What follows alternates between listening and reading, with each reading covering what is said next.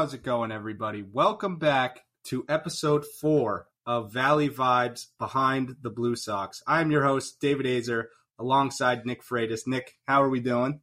Doing well, recovering from the long doubleheader yesterday. Yeah, a, a great doubleheader, by the way, that we'll touch on later. But we are joined by, as Andrew White put it last night, the sort of utility player for the Blue Sox, Mr. Drew Stahl. Drew, thanks for joining us. Yeah, thanks for having me, guys.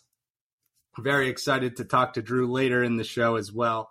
But first, we we are coming off a little bit of a longer hiatus than we're used to, about two weeks. And last time we talked, the Blue Sox were eight and four. Now, two weeks later, they are twelve and thirteen. So they went four and nine in roughly their past two weeks.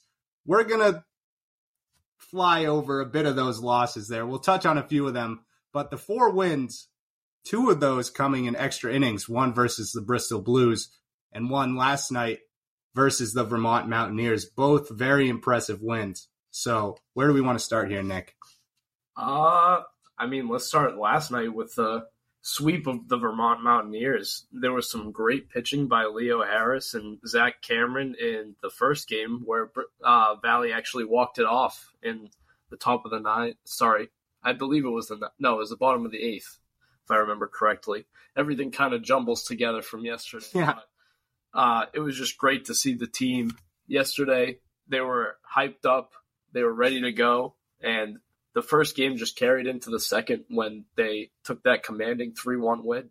Yeah, absolutely. I think the momentum really helped going into game two, especially after after the walk off. Zach Ketterman with the walk off double to score two runs in the bottom of the eighth inning to seal the deal on the first game. An impressive victory over the Vermont Mountaineers, who are a pretty solid team. I believe they're in second place, but Upper Valley um, has played a lot less games than a lot of other teams, so it's a little bit skewed there. But Vermont, very good team, very solid from top to bottom, and really an impressive two game sweep from the Blue Sox there.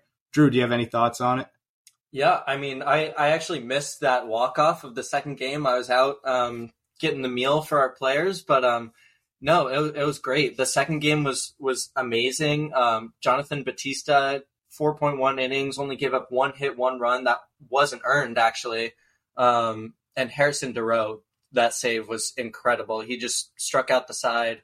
Um, it was great.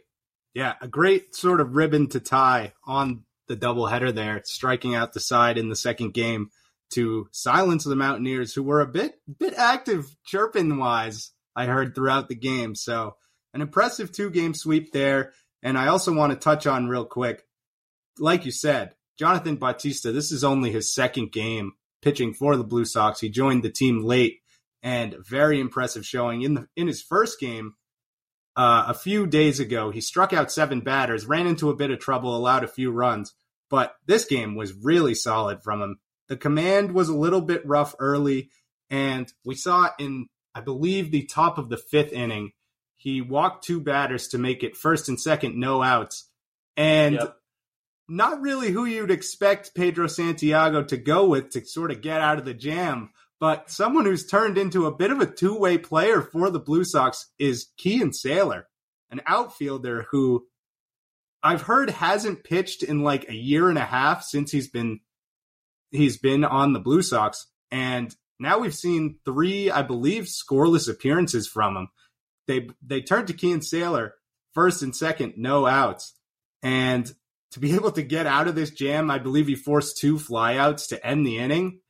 And that's just insane from Kean Saylor, who we said hasn't pitched in like a year and a half to be doing this at this level of the NECBL, facing a lot of D1 guys and just college guys in general who have a lot of plate discipline and, you know, the tools to get it done. Super impressive from him.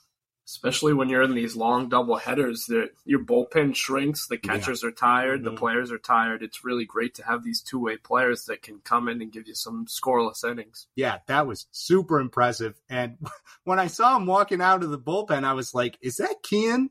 I, I couldn't I couldn't really tell. Yeah, we were up there thinking, oh, who like who is that? Is that Ballard? Like I, I don't remember who we were thinking it was, but we're like, all right, it's Kian, and he he came right out, like you said, forced two flyouts on looks like eight pitches. So, I mean, yeah, great, Yeah. great showing from him yesterday. Yeah, you absolutely love to see it. The two way players are just super exciting. Kean has been a little bit better at the plate as well lately. I think he's had a few hits in in the past few games where he started in the outfield as well. So to be to be able to have this weapon that you can kind of use as sort of a Swiss Army knife type guy in the situations where you really need him is is super nice to have. And we'll see how it plays out for the rest of the year. I, I assume just based on his scoreless appearances so far, we'll see more of him out of the bullpen. And just based on the track record, I'm excited to see what's next for him. He's he's got a zero ERA right now, three point two innings pitch and five strikeouts. He's he's looking pretty good. Yeah, yeah, and his intro music I also really like. Just just gets you hyped up when he when he's coming out there as well. Um, but is there anything else we want to touch on from these past two weeks of games? a little bit of a Woj bomb at the end of uh, last game. I've heard from inside sources on the team that it was Matt Garcia's final game with the Blue Sox, which we are sad to hear. He's been really great for the team this year. So it looks like Pierantoni will be getting some reps at shortstop, but Matt Garcia will definitely be missed by the Valley Blue Sox. Yeah, for sure. A switch hitter at the top of the lineup and really found his stride in the leadoff spot once Pedro Santiago put him there. He's been hitting very well and, and sort of being that spark plug that you need at the top of the lineup when the offense was sort of struggling early on. Putting Garcia in that leadoff spot really set the tone for the rest of the lineup. And I'm also pretty partial to his intro music. his his walk up song is one of my favorites, and I will very much miss it. I believe you added it to the playlist, right? yes, I did add it to the playlist. I had to once I heard it. It's quickly become one of my favorites. But yeah, Yeah, I mean, one one more thing I do want to bring up these past two games is in both games from the doubleheader yesterday, we almost gave away a car. we we almost had a grand slam in the bottom of the fifth from the Blue Sox two games in a row. That's it's something that I don't think we've even been set up for this year at all. yeah. Like shout out Tommy Carr Auto, by the way, the presenting sponsor of the promotion that the Blue Sox are doing.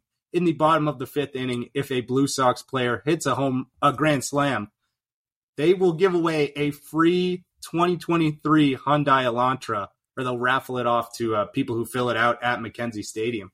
But I don't think we expected to, in what, 10, 15 home games, to have the potential of someone winning a car Yeah. at least three times. We've had bases loaded Yeah, in the bottom and- of the and fifth. You know what? I'm I'm not sure. I I want to say it was Guerrero in that first game Yeah. hit a deep ball on onto the track. It was Yeah. it was feet from being out. 15 Oh, yeah. feet away, yeah. Yeah. Yeah, it probably would have been gone in 12 of the 13 NECBL stadiums, but the one that it was not gone in is Mackenzie Stadium because Yeah, those outfield field. those outfield walls are deep. And Andrew White mentions it's a, mentions it a lot on the broadcast that it is tough to hit one out. The wind has to be blowing just the right way.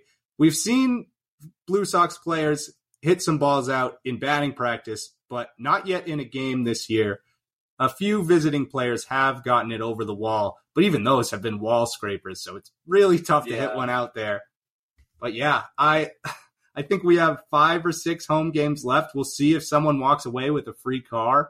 That would be super cool to watch. Um, you, you almost don't even know it's happening until you're like, oh wait, it's the bottom of the fifth inning and there's bases loaded. Yeah. It's always funny because I'll be doing the on-field promotions, getting everything ready because we do them after.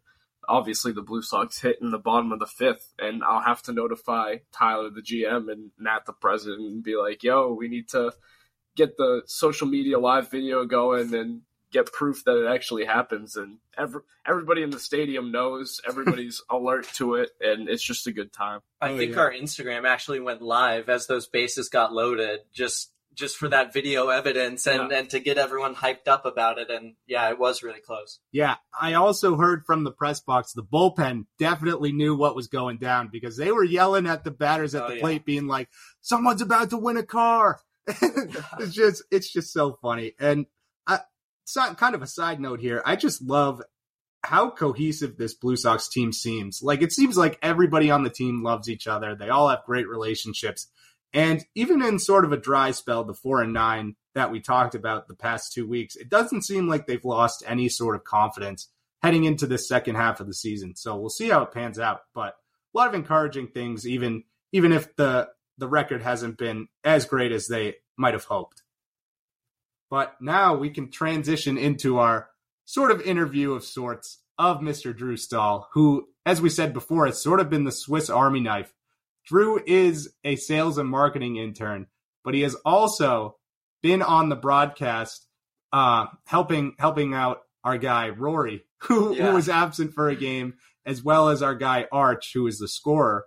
So Drew has been experiencing a lot of different aspects of this team, and we're looking forward to kind of getting into that with you. Yeah, no, it's it's been great. These past two games, I've I've done all three. I was uh, I want to say on Monday, I was producing the broadcast for Andrew and for the um, for the other for the other. I don't remember who the game was against. I'm just blanking on for the Danbury um, their their broadcaster. Um, so that was a lot of fun. Got a shout out there. Shout out number one from Andrew White. And then uh, yesterday for game one, I was just doing regular sales and marketing stuff. And then game two, our scorekeeper Arch had to leave, um, and so I was thrown into that position. And it it I missed an inning or two, but you know what? Afterwards, went went right back, fixed it up, and and we're all set. Yeah. So how is how has the scoring experience been so far? It it's really interesting to me. I'm I'm a guy who goes to baseball games and keeps score every time. I don't really go as in depth as I've seen you do and Arch do. As, as, they actually document yeah. it for the team, but how's that been so far? Yeah, so I mean, it's it's interesting. So I mean, the league requires since it's you know it is uh, subsidized by MLB and the NCAA, they require you to track every single pitch. So you have to record balls, strikes, fouls, extra fouls that don't count as strikes, because these pitchers do have pitch counts and required rest days, uh, depending on how many pitches they work up to. So that's really our job is tracking every pitch and exactly what happens. So yeah, we got to do it on uh, on online on the computer, on paper as a backup, and then as you were helping me out with yesterday on the scoreboard in person. Yeah, that keeping the scoreboard in person at Mackenzie Stadium definitely keeps you on your toes to, to have to pay attention to every single pitch and make sure that you're doing it right, getting the pitch counts up and everything for the fans to see is definitely pretty pretty tough at first. I found my groove, I you would did. say so far. Yeah, I mean you were you were asking me, "Hey, how do I reset the pitch count?" And I told you uh, just give me a second. Like I'll tell you when you need to reset it, and then I look over when you needed to, this is how you reset it, and you had already figured it out. So. yeah, I'm I'm very, finding very my stride. that one. Yeah, I also did some a little bit of PA work yesterday, so kind of kind of a Swiss Army knife of sorts myself as well. Probably not as much as Drew, but yeah, it's, it's definitely been a good time so far. So, what what can you tell us about the broadcasting experience as well? Yeah, so that was a lot of fun. I mean, getting to sit next to the broadcasters and kind of listen in and really just watch the broadcast since you know I'm cutting the video there in person.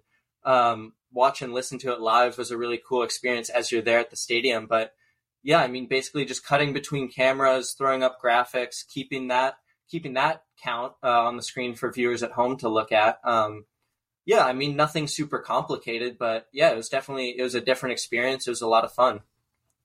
From what I've seen uh, around the league, I believe that Mackenzie Stadium is one of two fields with the center field camera as well.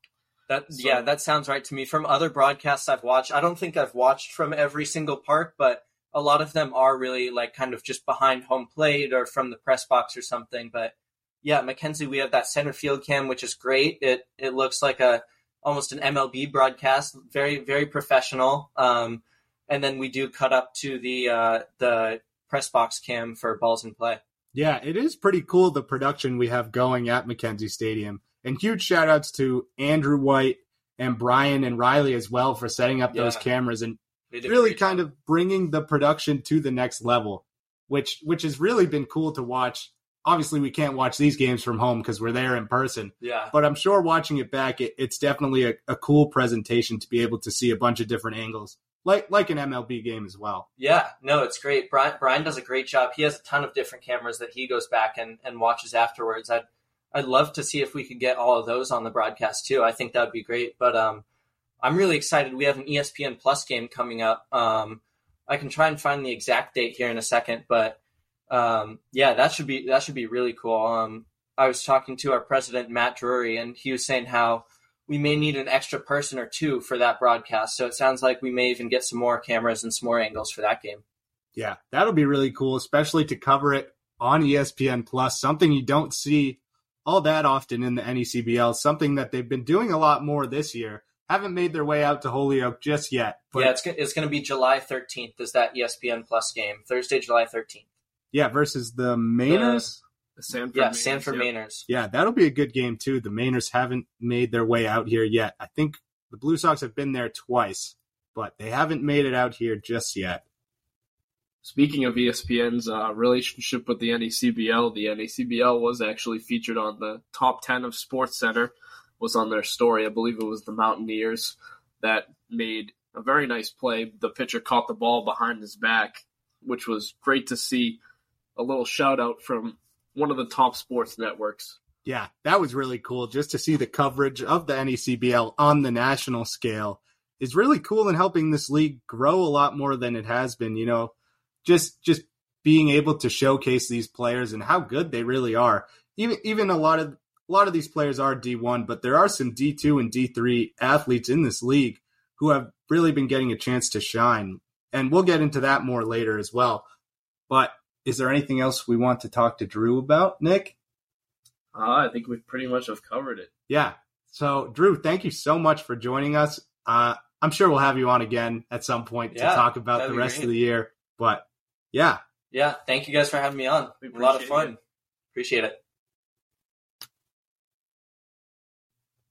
All right, we are back for the second half of today's episode, and we thought about doing a little bit of a mid-season check-in up to this point. The Blue Sox are 12 and 13, so 25 games played so far, 19 games remaining in their schedule, and we thought we might just touch on a few players that have really set the tone for the rest of the team and really been some some really good spots in this lineup and on the pitching side as well up to this point. So I think we're going to start on the pitching side with one of the starters who we have yet to really mention on this show, but who has been really solid all year round for the Blue Sox so far, and that is Ben Roberts, who has been very solid out of the University of South Carolina upstate.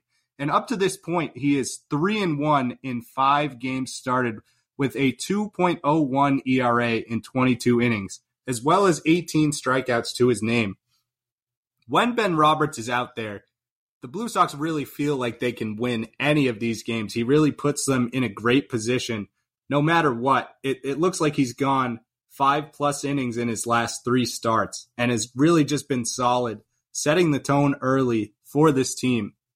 Yeah, I mean he's pitched five games. He's three and one, and uh, even in the two games that the Blue Sox lost, they were both close contests. So Ben Roberts really knows how to keep it close, keep the Blue Sox in these games, and they love to rally behind him. Yeah, definitely. And his last two starts, he's only allowed one hit in each of those games in five innings of work and four strikeouts in his last game against Danbury. And the game before that, six strikeouts against Mystic.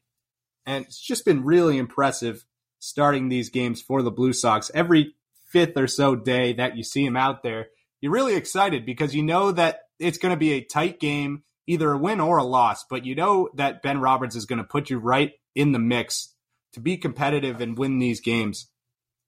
But next, we're going to head to the bullpen, who and a really bright spot in the bullpen has been Jason Arrigo out of Salve Regina. We touched on him in our intro episode with Andrew White as one of the pitchers we were really excited to see work. He has a very nasty curveball, and we've seen that on full display. So far this this season, he has a 1.74 ERA. He's made eight appearances, and in 10 innings pitched, 10 and a third innings pitched, he has struck out 17 batters, which is a really ridiculous K per nine ratio there. And a lot of these games he's pitched in have been losses, unfortunately.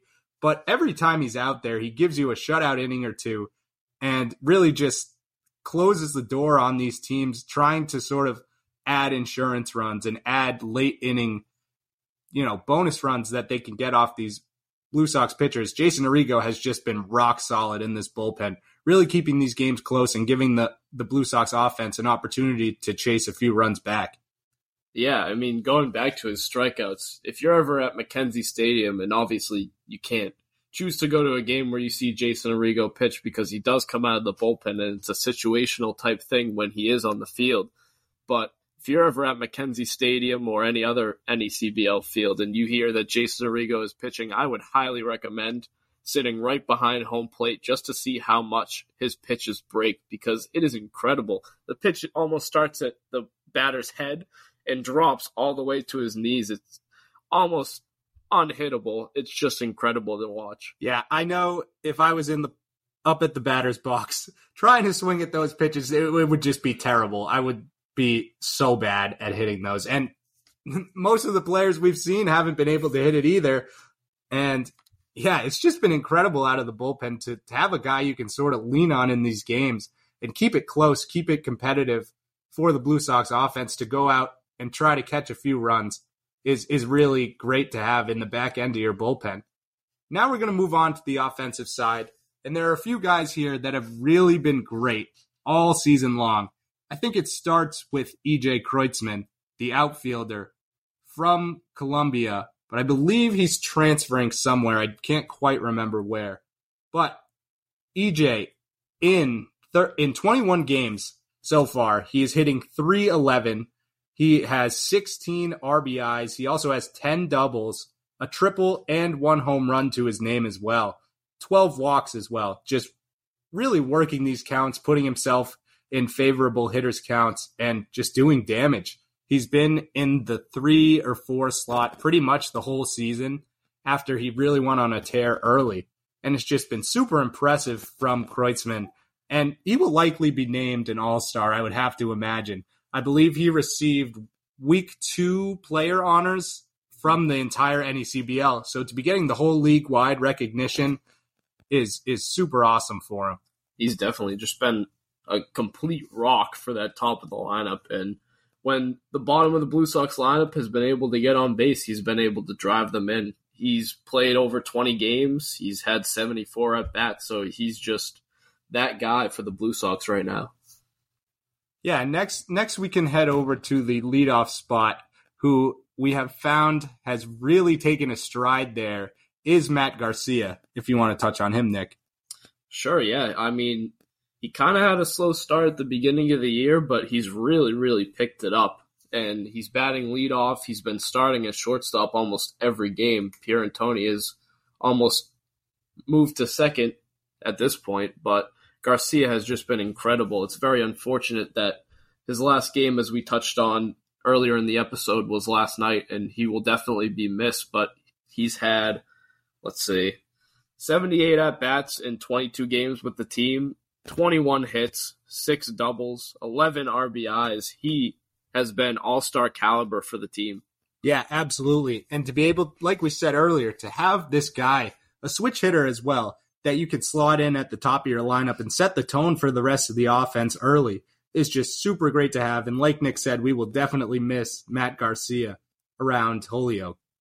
And one other one other person I wanted to touch on has sort of been a spark plug for this team when you really need a run, really need to sort of mess around with these opposing pitchers. That has been Jeff Pierantoni, who the Blue Sox have turned to. Pierantoni has started a few games at second base as well as shortstop. So a middle infield guy with a ton of speed and great defense.